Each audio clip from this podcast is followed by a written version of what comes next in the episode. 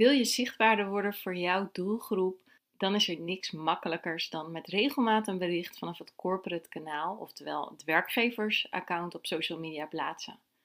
En ja, wat ik al zeg, het is misschien wel een van de makkelijkste manieren als je zichtbaar wil worden voor jouw doelgroep. En zeker met de komst van Instagram kunnen we steeds meer informele kiekjes van de werksfeer laten zien. Maar wat als je als recruiter of HR deze kanalen niet mag of kan gebruiken? Er zijn namelijk genoeg nationale bedrijven, maar misschien nog meer internationale bedrijven, die vanuit corporate marketing sterk gereguleerd worden. Of er bestaat wellicht maar één account voor een internationaal bedrijf over heel de wereld. Hoe bereik je dan toch jouw lokale doelgroep in het kleine, maar toch zo grote Nederland?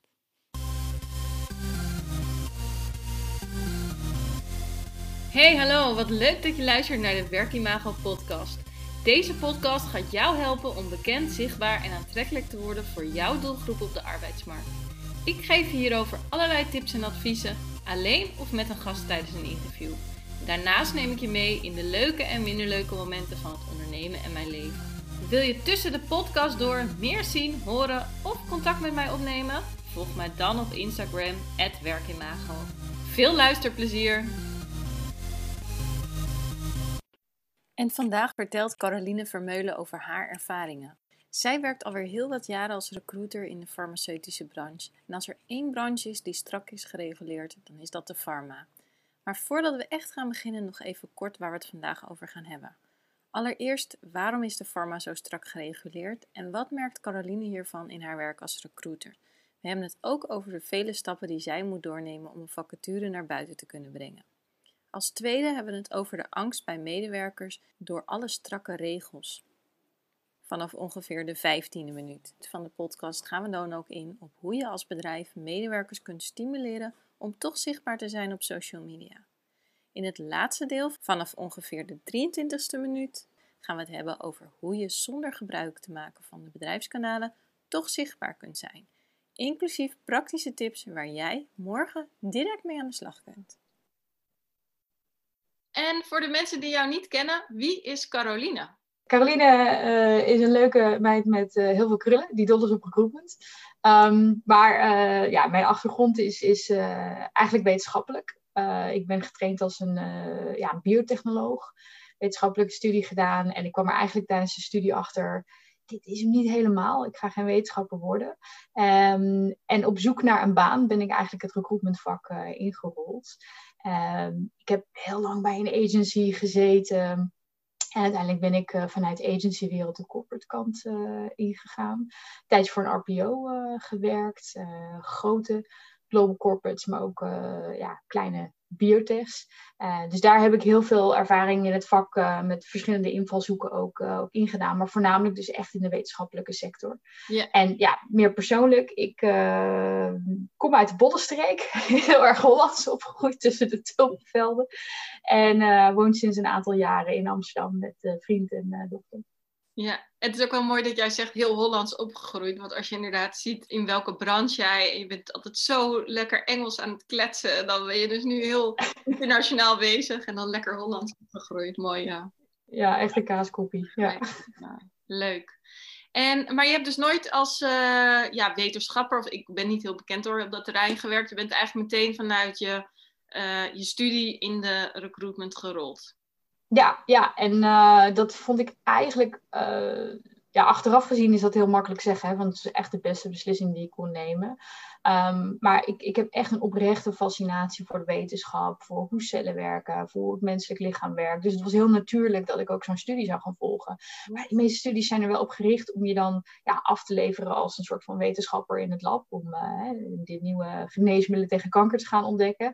En dat is fantastisch en dat wilde ik eigenlijk ook best wel doen. Um, maar ik kwam erachter dat op persoonlijk vlak, ik, ik ben gewoon veel beter met communicatie en, en, en praten. En daar was toen er tijd, en dan heb ik het echt over uh, tien jaar uh, meer terug, uh, twintig jaar, sorry. Zo snel gaat de tijd. En er was eigenlijk geen goede opleiding voor. Um, en ik zat al heel erg aan te denken om de switch te maken naar misschien een meer commerciële richting, um, marketing. En ja, recruitment is eigenlijk een combinatie van, uh, van dat soort dingen. En nu kan ik doen waar ik goed in ben. Mensen begeleiden, coachen, dat is heel belangrijk voor mij. Ik uh, heb dat, dat stuk communicatie, wat natuurlijk essentieel is binnen de recruitment. Ja, en ik, ik doe het in die wetenschappelijke sector. Dus ik spreek elke dag mensen die echt fantastische achtergronden hebben. Super slimme mensen die juist dat doen. De geneesmiddelen van, de, van de toekomst maken. Ja. En merk je dan dat jouw achtergrond, zeg maar die achtergrond die jij ook hebt, dat dat jou helpt in, uh, in het recruitment? Oh ja, heel erg. Heel erg. Um, ik uh, vind het natuurlijk interessant om erover te praten. Dat scheelt erg. Maar het, het, de vooropleiding helpt enorm om ook echt een, een, een, partner te zijn voor de mensen die ik spreek. Uh, ja, we weten allemaal wat DNA is. Maar op het moment dat je mensen gaat spreken die met DNA werken, dan is het wel handig als je begrijpt hoe dat dan uh, precies gaat en, en wat de moeilijkheden of gevoeligheden daarmee zijn. Uh, dus dat, dat heeft mij een enorme voorsprong gegeven op het uh, wervingsgebied. Ja. Absoluut. Ja. ja. Maar ik heb ook heel veel geleerd natuurlijk van mensen die dingen hebben gedaan waar ik natuurlijk in de opleiding nooit aan toegekomen ben. Nee, nee inderdaad. Leuk om, uh, leuk om te horen. Um, ja, en ik zei het net al even in de introductie. Hè, hoe makkelijk is het om een social media bericht te plaatsen om zichtbaar te worden voor de doelgroep? Um, maar ja, dat is niet overal vanzelfsprekend, um, om wat voor reden dan ook. En een van de branches waar het niet vanzelfsprekend is, is natuurlijk de pharma, omdat het zo ja, strak gereguleerd is. Um, we gaan zo nog uh, hebben over wat dat voor jou in de praktijk als recruiter betekent. Maar mm -hmm. voor de luisteraars misschien wel even handig om te vertellen waarom het eigenlijk zo strak is gereguleerd binnen de pharma. Ja, dat is een hele goede vraag. Um, nou ja, er is een hele grote goede reden voor. En dat is omdat we met z'n allen willen dat wij goede en veilige uh, medicijnen hebben. En daar zijn we met z'n allen over eens. En um, historie heeft ook wel uitgewezen dat zo'n proces heel erg lang kan duren. En um, bedrijven moeten heel veel onderzoek doen voordat ze daadwerkelijk met een product op de markt kunnen komen. En in dat proces is het best wel belangrijk dat er geen valse claims worden gemaakt. Um, dat is voor de veiligheid natuurlijk van, uh, van de mensen die niet beïnvloed worden van hey, uh, uh, dit, uh, dit stofje dat werkt echt en daar, daar, ga je beter van worden, terwijl het misschien een, een, een loze belofte is. Um, maar voor de bedrijven die daar echt ook mee bezig zijn in een commerciële fase, is het natuurlijk ook heel gevoelig als er zaken naar buiten komen waarvan ze misschien liever willen dat dat, uh, dat, dat niet gebeurt. En um, daarom kun je eigenlijk niks zeggen zonder dat je daar een, een feitelijke of wetenschappelijke claim achter hebt zitten. Um, en dat is in de EU best streng gereguleerd. Ik denk, uh, in sommige landen ja, zitten wel wat verschillen. Uh, maar in Nederland vinden wij ook van, nou, je mag geen uh, echt positieve draai geven aan iets als het nog niet bewezen is. Je mag niet zeggen, dit medicijn gaat jou echt genezen daarvan, als je dat niet kunt, kunt bewijzen met voldoende wetenschappelijk onderzoek. Um, en dat is dus de reden dat je, als je het hebt over je dienst of je, of je product binnen de farmaceutische industrie, heel voorzichtig moet zijn met wat je nou precies zegt. Je wil heel graag natuurlijk uh, zeggen, oh fantastisch, we gaan dit oplossen, wij gaan dit doen, wij gaan mensen genezen en blij maken. Um, maar daar moet je dus uh, wel heel goed naar kijken, wat zeg je nu precies en kun je dat ook daadwerkelijk staan. Ja, en dat is dan meer over het product uh, gezien, hè? Over, over het medicijn ja oplossing. Ja. Um, en hoe, hoe vanuit daar is, zijn dus vanuit de corporate kant strak, uh, strakke regels, om het zo even te zeggen, van wat mag je wel ja. en niet zeggen. En, ja. en hoe, hoe zie jij dat terug dan voor jou als, als uh, recruiter? Of hoe merk jij dat? Nou, het is uh, voornamelijk heel veel regels die je naar je hoofd krijgt op het moment dat jij in dienst treedt bij een farmaceutisch bedrijf. Is voor mij niet anders dan uh, voor de mensen die bijvoorbeeld echt uh, op het lab staan of, of, in de productie werken. Je, je moet dus heel veel geheimhoudingsverklaringen uh, tekenen. Um, dus dat is niet alleen hè, vanwege ehm, ja, mogelijke valse claims, maar het is ook nog eens een keertje, je wil niet dat bedrijfsgevoelige informatie naar buiten komt. En als jij aan iets geweldigs werkt, dan wil je niet dat de concurrent hetzelfde idee krijgt. Dus je, eigenlijk word je vanaf het begin dat je binnenkomt bij een farmaceutisch bedrijf best wel overladen met, met, met trainingen over regels, richtlijnen en vooral wat je niet mag doen. Um, en ja, een van de voorbeelden is bijvoorbeeld ook dat uh, ik dolgraag zou willen vertellen um, waar mijn bedrijf zich de komende drie maanden op gaat richten. Zodat mensen die ik ga werven ook begrijpen, oké, daar gaan jullie heen. Maar ik kan niet alles zeggen, omdat ja, dat natuurlijk ook, ook gevoelige informatie is. En daar ja, ligt een, een soort van snijvlak van ja, wat mag ik zeggen, wat is toegestaan, hoe ver um, ja, kan, ik, kan ik in de toekomst kijken en die informatie ook, ook delen met kandidaten. En dat is als recruiter zijn soms best wel frustrerend. Omdat je weet hè, dat je bijvoorbeeld op de brink van een, een, een, ja, nieuwe ontdekking zit. Of dat uh, ja, je weet van nou, binnen een paar maanden gaat er misschien een goedkeuring binnenkomen voor dit medicijn. Ja, mag ik dat wel zeggen? Mag ik dat wel delen? Uh, dat is een constante strijd. Ja. ja, en ga je dan dus altijd langs die afdeling, of dat, ik weet niet of dat communicatie is of uh, een soort uh, goed compliance afdeling, van mag ik dit al delen? Of hoe, hoe werkt dat voor, voor jou in praktijk? Nou, oh ja, dat is een goede. Uh, nou, in de praktijk werkt het dus dat uh, je, je, je hebt je richtlijnen. Op zich uh, wordt er vanuit gegaan dat je dat wel snapt. Maar als ik iets in de publieke ruimte wil, wil brengen, dan gaat het inderdaad vaak naar, naar de communicatieafdeling. Ehm, maar er zijn binnen de farmaceutische industrie nog heel veel afdelingen die daar graag iets over willen zeggen. Ehm, bijvoorbeeld regulatory, hè, de regulatoire afdelingen, die kijken juist naar al die wet en, en regelgeving. En ook ja, de legal afdelingen, echt advocaten die kijken, ja, als we dit zeggen, kunnen we dan misschien aangeklaagd worden. Dus er is eigenlijk een soort van driehoek. Uh, de communicatieafdeling, de regulatoire afdeling en ook echt de, de advocaten, de legal afdelingen. Die kijken vaak naar alles wat je naar buiten brengt op ja, bedrijfsniveau en, en corporate niveau. Dus ja, de kanalen die, die, die worden ook beheerd door, door die afdelingen. En daar kan je eigenlijk als, als, als werknemer niet echt tussenkomen. Nee. nee. Maar stel jij, jij post een, uh, jij wil een post doen over, over een functie die je gaat werven. En uh, je schrijft wel natuurlijk een vacature en daar wil je inzetten van, joh, de komende drie maanden ga je hier aan werken. Weet jij dan al pertinent, kan ik dat niet? Of ga je dan de tekst opmaken en die stuur langs communicatie en het hele driehoekje langs? Nou ja, na, na, na, na zoveel jaar in de business weet ik het wel. Um, maar uh, ja, eigenlijk moet dat inderdaad goedgekeurd worden. Dus als ik een vacaturetekst schrijf, echt eentje die gepubliceerd, wordt op de corporate website, laat ik dat altijd even checken. Nou is dat voor mij een, een, een, uh, ja, op zich een, makkelijk proces. Um, daar zijn al, al, al, vaak templates voor binnen een bedrijf. Zeker als het al een, gevestigd bedrijf is. Maar ik kan me voorstellen, als je, uh, daar, daar heb ik ook natuurlijk bij gezeten, dus bij een start-up eh, zit en die templates zijn er nog niet en je, je weet nog niet precies hoe dat zit, ja, dan moet je dus echt zo'n communicatiedriehoek op gaan zetten. En daar heb ik ook wel eh, mee te maken gehad. Uh, wie binnen het bedrijf gaat dit goedkeuren? Wie tekent er voor af? Um, en kan ik het dan uiteindelijk ook neerzetten? Je wilt natuurlijk niet dat je drie weken lang moet wachten voordat je vacature online kan, uh, kan zetten. Mm. Ja. En, dat, en hetzelfde geldt voor, dus als jij een berichtje op jou, bijvoorbeeld je persoonlijke account wil doen, um, dan zou je dat in theorie langs, langs zo'n afdeling moeten laten gaan? In, in, theorie, in theorie wel, um, als je zeker wil weten dat het, uh, dat het goed zit. Kijk, ja. dat is het, het gekke eigenlijk van social media. Die gedragscode waar je ook uh, je, je handtekening voor zet binnen de farmaceutische bedrijven.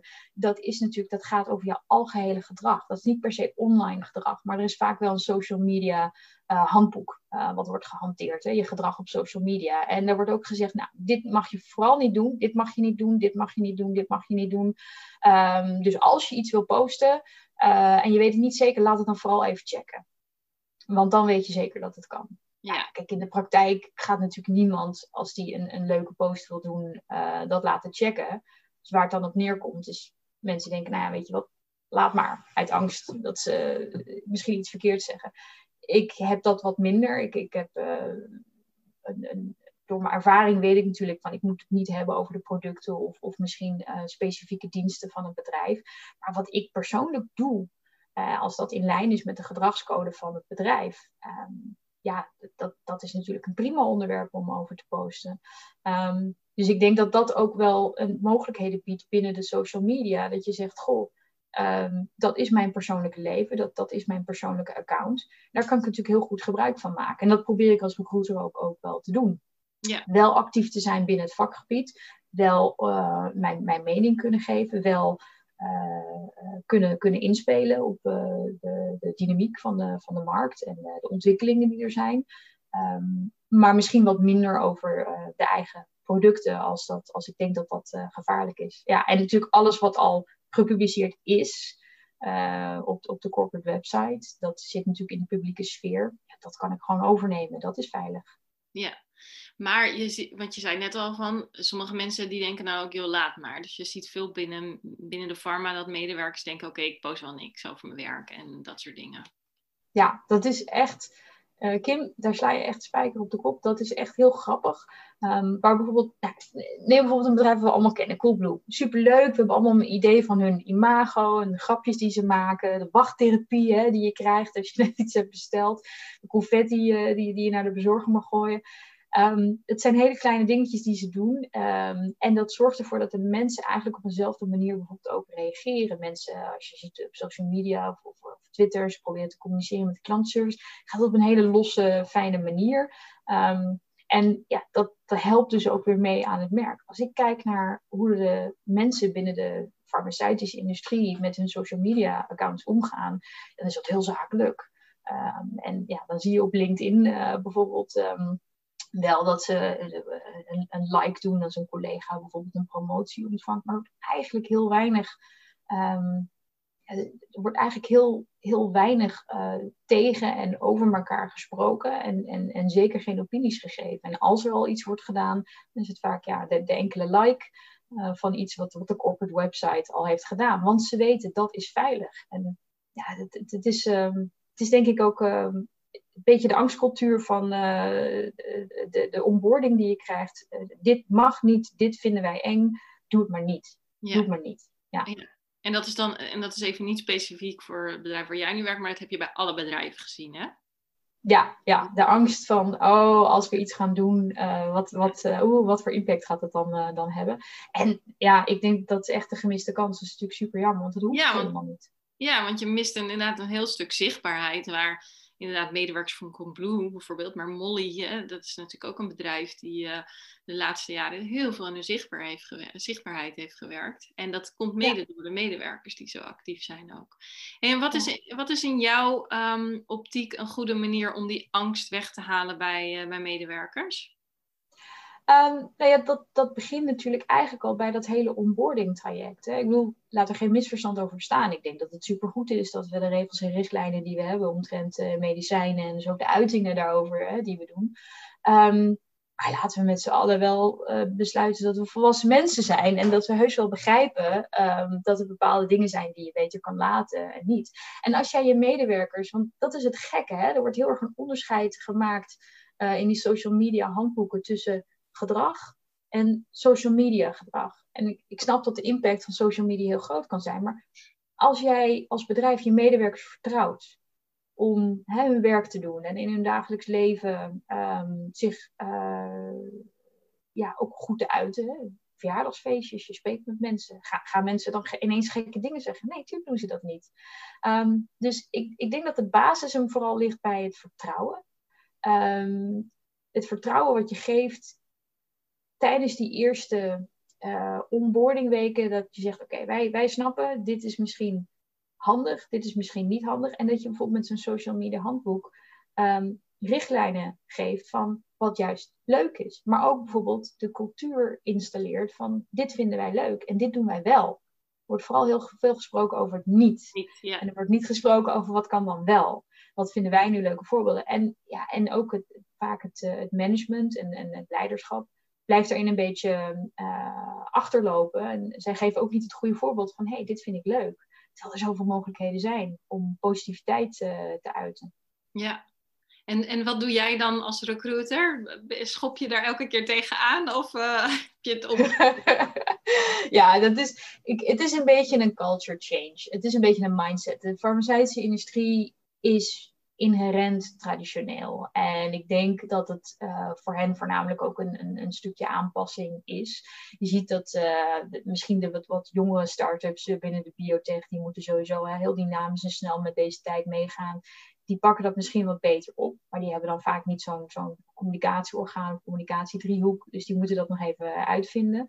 Um, maar ik, ik denk dat er ook hele leuke voorbeelden zijn. Er zijn ook echt grote reuzen zoals een Janssen en MSD um, die dat actief doen. En um, het is vooral je, je, denk ik je, je, je management en de leiders er ook op aanspreken en zeggen: nee jongens, waarom niet een stukje positiviteit erin uh, gooien? En geef ze dan ook de voorbeelden en de tools om dat te doen. Op uh, LinkedIn bijvoorbeeld heb je nu de, de, de, de kudos mogelijkheid. Dus waarom zet je niet gewoon even een medewerker in het zonnetje? Dan ben je zichtbaar als hiring manager, dan ben je zichtbaar als employee. En het is gewoon ja, fijn om te doen. Het is hetzelfde als misschien een, een kaartje sturen of een keer in een, in een maandagochtendmeeting zeggen: Top, uh, Kees, fijn dat je dat hebt gedaan. Ik waardeer jou heel erg. En dat is natuurlijk iets waarvan we allemaal weten dat dat goed werkt.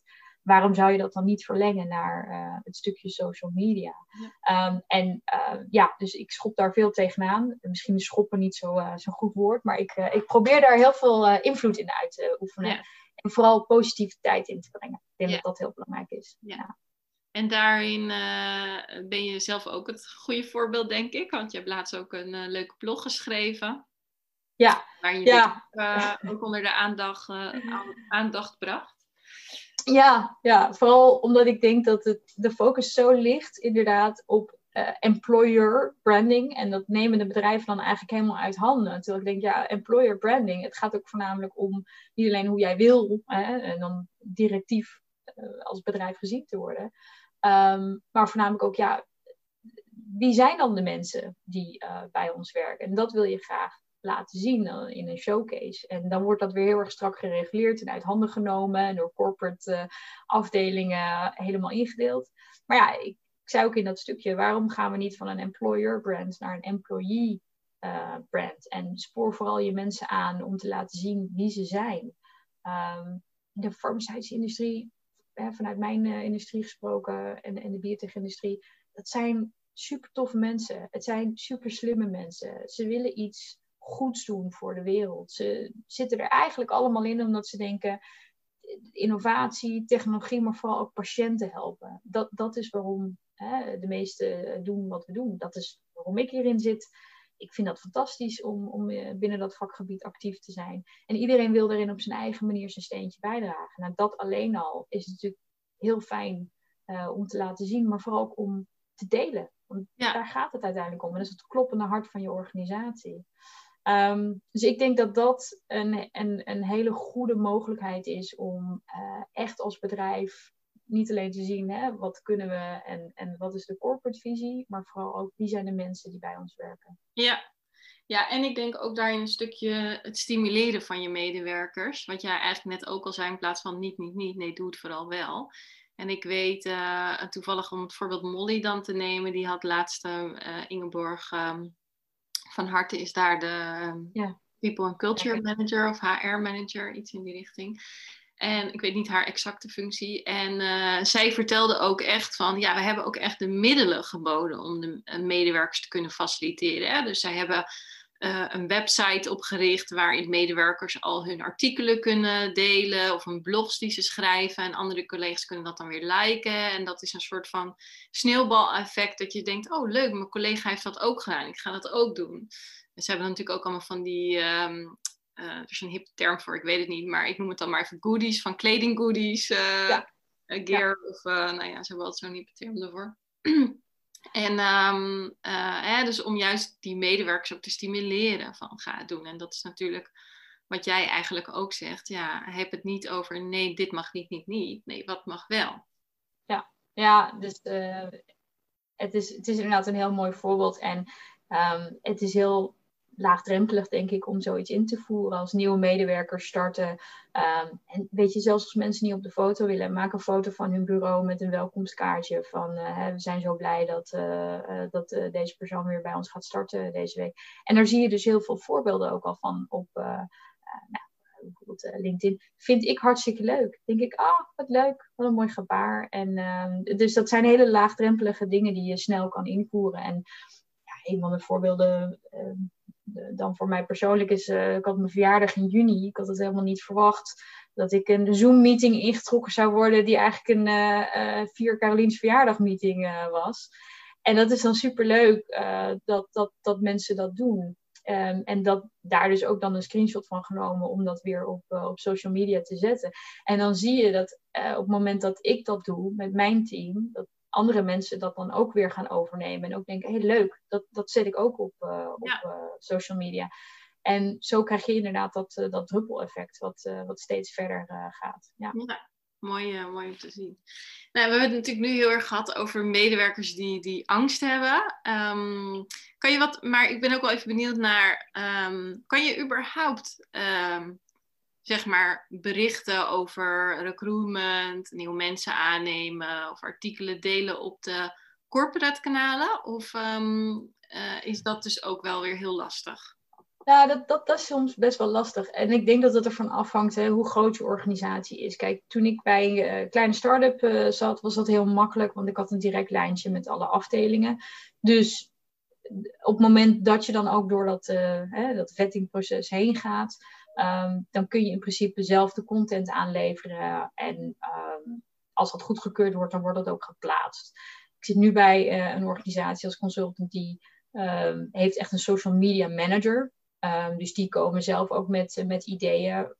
Maar ook daar hè, hebben we bijvoorbeeld een inspiratiepost gedaan over ja, company ambassadors. Ik zei, hey, zou het niet leuk zijn als uh, wij bijvoorbeeld onze medewerkers hadden en dat in, in de coronatijd hun kinderen, je zit met je kinderen op werk, dat de, dat, dat de ouders hun kinderen vragen van ja, ja, weet je wel wat, wat, wat mama doet of weet je wel wat papa doet? En dan aan je kinderen uitleggen waarom je het werk doet wat je doet vonden ze een supergoed idee. Ik heb dat niet zelf uit kunnen voeren, maar uiteindelijk heeft Corporate dat wel opgepakt om daar een videoserie van te maken. En ik denk dat um, je allereerst even moet bepalen van nou, wat, wat is het systeem wat er al is? Is er niets, dan, dan kun je bijvoorbeeld een driehoek aanleggen. En ten tweede, um, ja, ga gewoon in gesprek over of je content kan aanleveren. Maar ja, het zal misschien niet altijd uh, direct mogelijk zijn, omdat het eerst uh, door het proces heen moet. Maar het kan dus wel. Ja. ja. Ja, mooi voorbeeld. Ik heb zelf ook wel echt bij uh, multinationals gezeten. En um, daar zag ik vaak dus dat inderdaad um, het bedrijf gewoon één wereldwijd account had.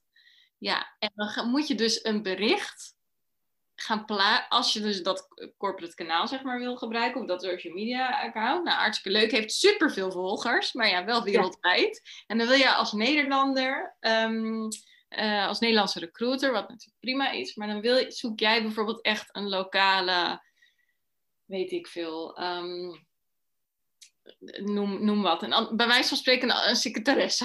en dan zou ja. je dat dus dat, dat, um, dat lokale account daar, uh, of het internationale wereldwijde account moeten gebruiken voor de secretaresse in Nederland. Ja, dat is natuurlijk A, nee, om facturen te delen niet. Maar um, B, ja, wordt dat natuurlijk heel erg ook vanuit corporate. Worden dat soort uh, uh, kanalen beheerd en ook op het gebied van employer branding. Dus dat gaat veel meer over wie is bedrijf X in het algemeen en waar staan we voor wat is de EVP, hè, dus wat zijn onze waarden. Um, maar hoe dat in Nederland is, in Nederland is weer een eigen cultuur binnen zo'n hele grote organisatie. En dat kan je dus eigenlijk daar ook niet, niet kwijt. Dus um, daar heb je veel meer echte persoonlijke accounts van mensen nodig. Um, ja. Ik deed dat dan dus ook veel meer vanuit mijn persoonlijke account. Maar daardoor is natuurlijk het bereik, zeker dat was in mijn interimperiode. Um, dus dan is natuurlijk het bereik uiteindelijk voor de doelgroep die interesse heeft in zo'n bedrijf veel kleiner of de impact. Heb jij nog um, ideeën of toevoegingen wat je dan als recruiter zou kunnen doen als je dus inderdaad met zo'n wereldwijd account te maken hebt? Ja, er zijn zeker wel een aantal dingen die je, die je kunt doen. Um, ik heb dat zelf uh, nu ook. Er is een, een, een corporate uh, kanaal en dan uh, gelukkig voor een specifieke business unit is er nog een biotech kanaal. Dat is ietsje kleiner, maar er zitten natuurlijk veel minder volgers op. Um, maar als ik in Nederland iets zoek, is het natuurlijk ook veel beter als ik iets in het Nederlands post. En dat komt er nooit op op de corporate website, want het is niet in het Engels. Dus ja, ik snap helemaal het dilemma.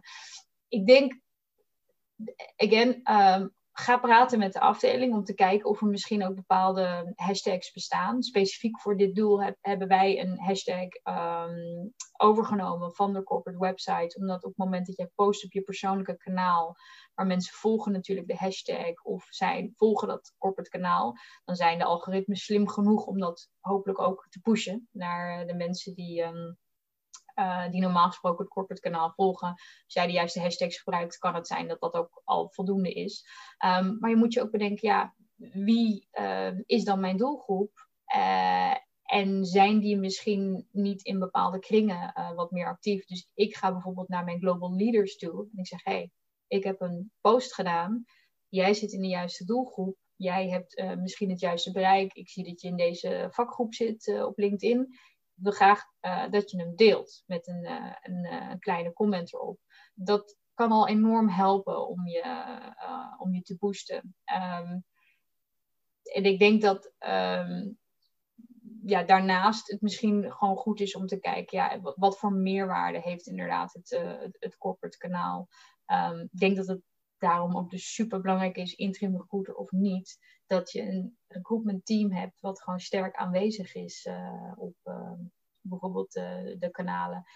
mijn Instagram-volgers zullen het hem niet worden, want hè, daar staan al mijn, mijn, vakantiefoto's op met mooie ondergaande zonnen. Um, maar daar kan ik misschien dan um, wel met corporate samenwerken. Dus ik denk ook dat het een beetje platformafhankelijk uh, is. En natuurlijk, waar zit je doelgroep? Ja, en waar zit je doelgroep? Ja, En, uh, en jij zei eigenlijk ook al, daar kan je zelf als uh, recruitment team natuurlijk zelf ook wat in betekenen. Ja, en dus inderdaad het personal branding stukje komt denk ik daar dan ook bij kijken. Ik weet niet of jij de aflevering had geluisterd, maar een tijdje geleden maakte ik dus ook een aflevering met Dunia Makor. Zij is binnen de IT heel actief. Mhm, ook mhm. echt wel een schaarse doelgroep. En zij, zij, zij is heel veel bezig met uh, zichtbaar zijn en haar um, werkgever naar buiten um, uh, brengen. Of uh, wat, wat doen zij? En Carmen is dat ook van Link IT, die doet dat ook. En zij zei ook, Dunia die zei ook tegen mij van ja, mensen voelden zich ook echt soms vereerd als ze benaderd worden. Ehm, dat ze echt zeggen, oh jeetje, ja, ik zie jou altijd en nu benader je mij. En dat is natuurlijk echt een hele omgekeerde wereld. Dus dat vond ik dan ook wel een mooi um, voorbeeld van hoe je dus toch echt wel zichtbaar kan zijn met jouw bedrijf, zonder dat je de corporate uh, kanalen gebruikt. Ja, absoluut. En uh, ik denk dat het effect daarvan enorm uh, onderschat kan worden. Um, ik heb laatst ook uh, gehoord, volgens mij is inderdaad maar 1% of zo uh, actief op, op LinkedIn. Hè? Iedereen is maar passief en, en, aan het lezen en absorberen. Maar 1% is echt actief en, en, content aan het plaatsen. En heel veel mensen denken ook van. Um, ja, wie, wie, ben ik nou om, uh, om zoiets te doen? Um, maar goed, als je begint met je, je leiderschap of als je begint met mensen de mogelijkheden te bieden om zichzelf te uiten, um, dan zul je zien dat andere mensen die, ja, die vinden dat leuk, die, die, die kijken daar weer tegenop. Um, en, en ik krijg dat ook heel vaak, dat het is een beetje een, uh, je wordt een, een soort van kandidatenmagneet, zeker als je meer zichtbaar bent uh, op, op de platforms dat mensen zeggen, oh, ik, ik zou zo graag met jou in contact willen komen om wat meer te weten. En dat is natuurlijk precies het effect uh, wat je uiteindelijk wilt bereiken. Ja, ja. Nou, dus dat is eigenlijk, uh, zijn dat een aantal manieren waar we het nu even over gehad hebben in, uh, nou, ja. is het een kort half uur. Um, dus hè, heb je te maken met, met inderdaad of een angstcultuur of um, corporate kanalen die je niet kan, kan gebruiken. Ja, dan kan jij als recruiter wel echt het verschil maken. Jij benoemde inderdaad al van, nou, ga inderdaad, uh, um, zorg eigenlijk een beetje voor een culture change en benoem vooral het wat mag wel, hè, met concrete mm voorbeelden. Um, en we hebben natuurlijk een stukje gehad over personal branding, dus wat kan je doen? Of ga gewoon het gesprek aan met, uh, met de communicatieafdeling. En nou ja, in de pharma dan ook de legal afdeling en dat soort dingen. Dat zal je in andere branches veel minder hebben. Dan heb je veel meer met corporate communicatie te maken. Dus ja. uh, welke andere tips heb je nog uh, um, die je aan de luisteraars kan meegeven als ze met dit soort dingen te maken hebben? Ja, ik, ik denk vooral um, het doen is, is heel erg belangrijk. Um, op het moment dat jij uh, denkt van, goh ja, het zou wel leuk zijn. Uh, of uh, ik, ik, ik weet niet precies wat, ik, wat ik dan zou moeten posten en wie luistert er nu naar mij. Maakt helemaal niet uit. Kijk naar de content waar je, waar je zelf naar kijkt. Um, en dan heb ik het bijvoorbeeld inderdaad over verjaardag van een collega, een, nieuwe starter. Dat zijn hele kleine dingetjes. Ga dat gewoon doen. Ga, daar, ga zeggen van, hé, hey, wat leuk, nieuwe collega's. Hey, wat leuk, we hebben zes nieuwe mensen die starten deze week. Um, daar kan je als recruiter al meteen een soort van positieve slag uh, inbrengen. Dat je bent ermee bezig, je bent betrokken bij het bedrijf. Niet alleen maar mensen binnentrekken en daarna niks meer mee doen. Um, dus zeker ook al je nieuwe starters, mensen die gestart zijn. kun je ook bijvoorbeeld ehm, ja, vieren. De, de kudos op LinkedIn, super makkelijk nu. Um, kijk, kijk of je daar wat mee kan doen. Uh, dat zijn hele kleine dingetjes. Ga dat gewoon doen. Niet over nadenken, ga dat gewoon doen. En dan zul je zien um, dat er vanzelf, wat jij eerder ook al aangaf, zo'n soort van sneeuwbaleffect ontstaat. Dat mensen daar ook weer op gaan reageren. En zodoende um, neem je voor jezelf, denk ik, ook een beetje die angst weg. Uh, van ja, moet ik hier nou wel zichtbaar zijn? Ja. En dan zul je zien aan de hand van de reacties Um, en dat is natuurlijk ook heel leuk om die energie weer terug te krijgen. Dat je denkt, ja, zie je, het, uh, het maakt echt een verschil. Um, dat is eigenlijk denk ik het belangrijkste. Het, het, het, begint met het vertrouwen. Je moet een beetje de tools hebben. Je moet een beetje snappen van nou, voorbeelden van wat zou ik dan bijvoorbeeld kunnen doen. Begin gewoon klein, maar ga het gewoon doen. Um, en, en stap over die eerste grote hobbel heen. Dat is het allerbelangrijkste. Ja, mooi dat je ook zegt, ga het gewoon doen. Mensen die veel meer naar mijn podcast hebben geluisterd en dingen, trainingen, zeg ik dat ook altijd. Sla, sla, sluit ik heel vaak mee af. Ga het gewoon doen. Dus mooi, uh, mooi dat jij het ook zegt. En wat denk ik ook nog wel een tip is, um, dat veel mensen, uh, ik had laatst ook een onderzoekje gedaan, veel mensen die ontbreken het aan tijd, zeggen ze dan, waarom ze niet uh posten, of inspiratie. Maar wat je, je hebt eigenlijk nu al een paar voorbeelden ge, genoemd. Hè? Het, het, kunnen hele kleine dingetjes zijn van nieuwe medewerkers die gestart zijn, of een, um, ja, hoe zeg je dat, appreciate naar medewerkers met ja. kudo's. Um, een kijkje in het leven van, hè, uh, van jou ja. of van je collega. Het kunnen allemaal uh, dat soort, um, soms kleine maar simpele dingen zijn. en ik denk dat het ook goed is om te weten, hou het niet bij één bericht. Um, want één bericht wordt vaak gewoon niet zo goed opgepakt door het algoritme. En uh, van bijvoorbeeld een LinkedIn heb ik dan nu even. Um, mm-hmm. Ik merk als ik een tijdje even niks post, dan ga, en ik ga bijvoorbeeld weer een bericht plaatsen, dan uh, um, heb ik veel minder reacties en, uh, en bijvoorbeeld likes en views als je het daar dan over hebt. Uh, en zo werkt ook wel een beetje het algoritme. Dus LinkedIn beloont jou als je vaker iets plaatst, dan belonen ze je ook weer dat je zichtbaarder wordt. Dus denk niet na één post van, nou, oh, ik heb helemaal geen like of geen reactie of van niemand gehad. Nee, dan moet je er gewoon nog eventjes drie uh, de komende weken posten. En dan zal je zien dat je veel beter zichtbaar wordt in, uh, in uh, ja, ja, volgers en, en de kring eromheen, om het zo even te zeggen. Tuurlijk, en dat is ook heel erg belangrijk, consistentie daarin. Ik zou ook tegen mensen zeggen, vooral als ze nog moeten beginnen hiermee denk nou niet meteen, oh, ik moet drie posts per week doen, want daar, daar lopen heel veel mensen tegenaan. Dan is het inderdaad beter, doe één post in de twee weken, maar doe elke twee weken een post. Dus ja. inderdaad, bijvoorbeeld je nieuwe starters, de eerste van de maand en de vijftiende van de maand. Variatie is natuurlijk leuker, maar eh, again, geen post is erger um, dan ben je helemaal niet zichtbaar. Dan niet posten, ja. ja, ja, precies. Uh, en ik denk dat als je alleen maar vacatures uh, de eter in slingert, uh, dat, dat, dat dat ook niet leuk wordt. Dus stel je voor, je hebt het over je vacatures en je hebt het over nieuwe starters, dan heb je al twee verschillende typen posts. Ja, drie zou fantastisch zijn, dus kun je ook nog eens een keertje een persoonlijke post erin gooien. En ja, eerlijk gezegd, ik, ik doe dit op mijn telefoon, ehm, dat kost mij 30 seconden de eerste keer moet je gewoon even uitvogelen hoe. Maar als je eenmaal weet, wat ga ik dan elke twee weken doen? Um, en uh, consistent uh, daar gewoon je reminders voor zet, dan zul je zien dat dat eigenlijk helemaal geen extra tijd kost. Nee, nee. En, en al maak je er wel een half uur per week vrij voor, dan. Uh, dat is nog beter. Ja, ja, ja, daarom. Dus dan kan je er echt even over nadenken. Maar inderdaad, begin klein en breid het uit. En dan komt het helemaal goed, denk ik. Um, nou, in ieder geval, Carolien, dank voor jouw uh, bijdrage in, uh, in deze podcast. Heb je, heb je nog een laatste tip voor de luisteraar? Of je nog iets wat je wilt delen wat we niet hebben besproken? Uh, nou ja, vooral denk ik um, vertrouw in je eigen potentie en je creativiteit.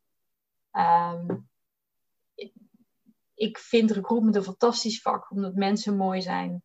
En uh, iedereen iets, iets unieks heeft. Nou, dan komen we meteen uh, een beetje in de, in, de, in, de, in de hogere sferen. Maar dat is ook echt um, ja, waarom ik zo ontzettend van dit vak hou. Um, dus vooral voor mensen die denken van nou, wat heb ik nou, uh, nou, nou in te brengen, neem dat mee. Iedereen heeft, heeft iets moois. En daar zijn heel veel mensen die dat leuk vinden om dat van jou te zien en te horen. Dus ga daar vanuit, ga uit van je eigen creativiteit en uniqueness.